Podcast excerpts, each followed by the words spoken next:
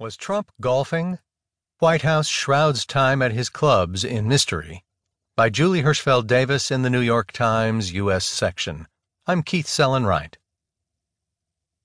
President Donald Trump spent 7 hours this weekend at Trump International Golf Club, where a crisp breeze and cloudless skies beckoned golf lovers to the manicured 27-hole course. Did he play any golf? Very little, Trump told reporters.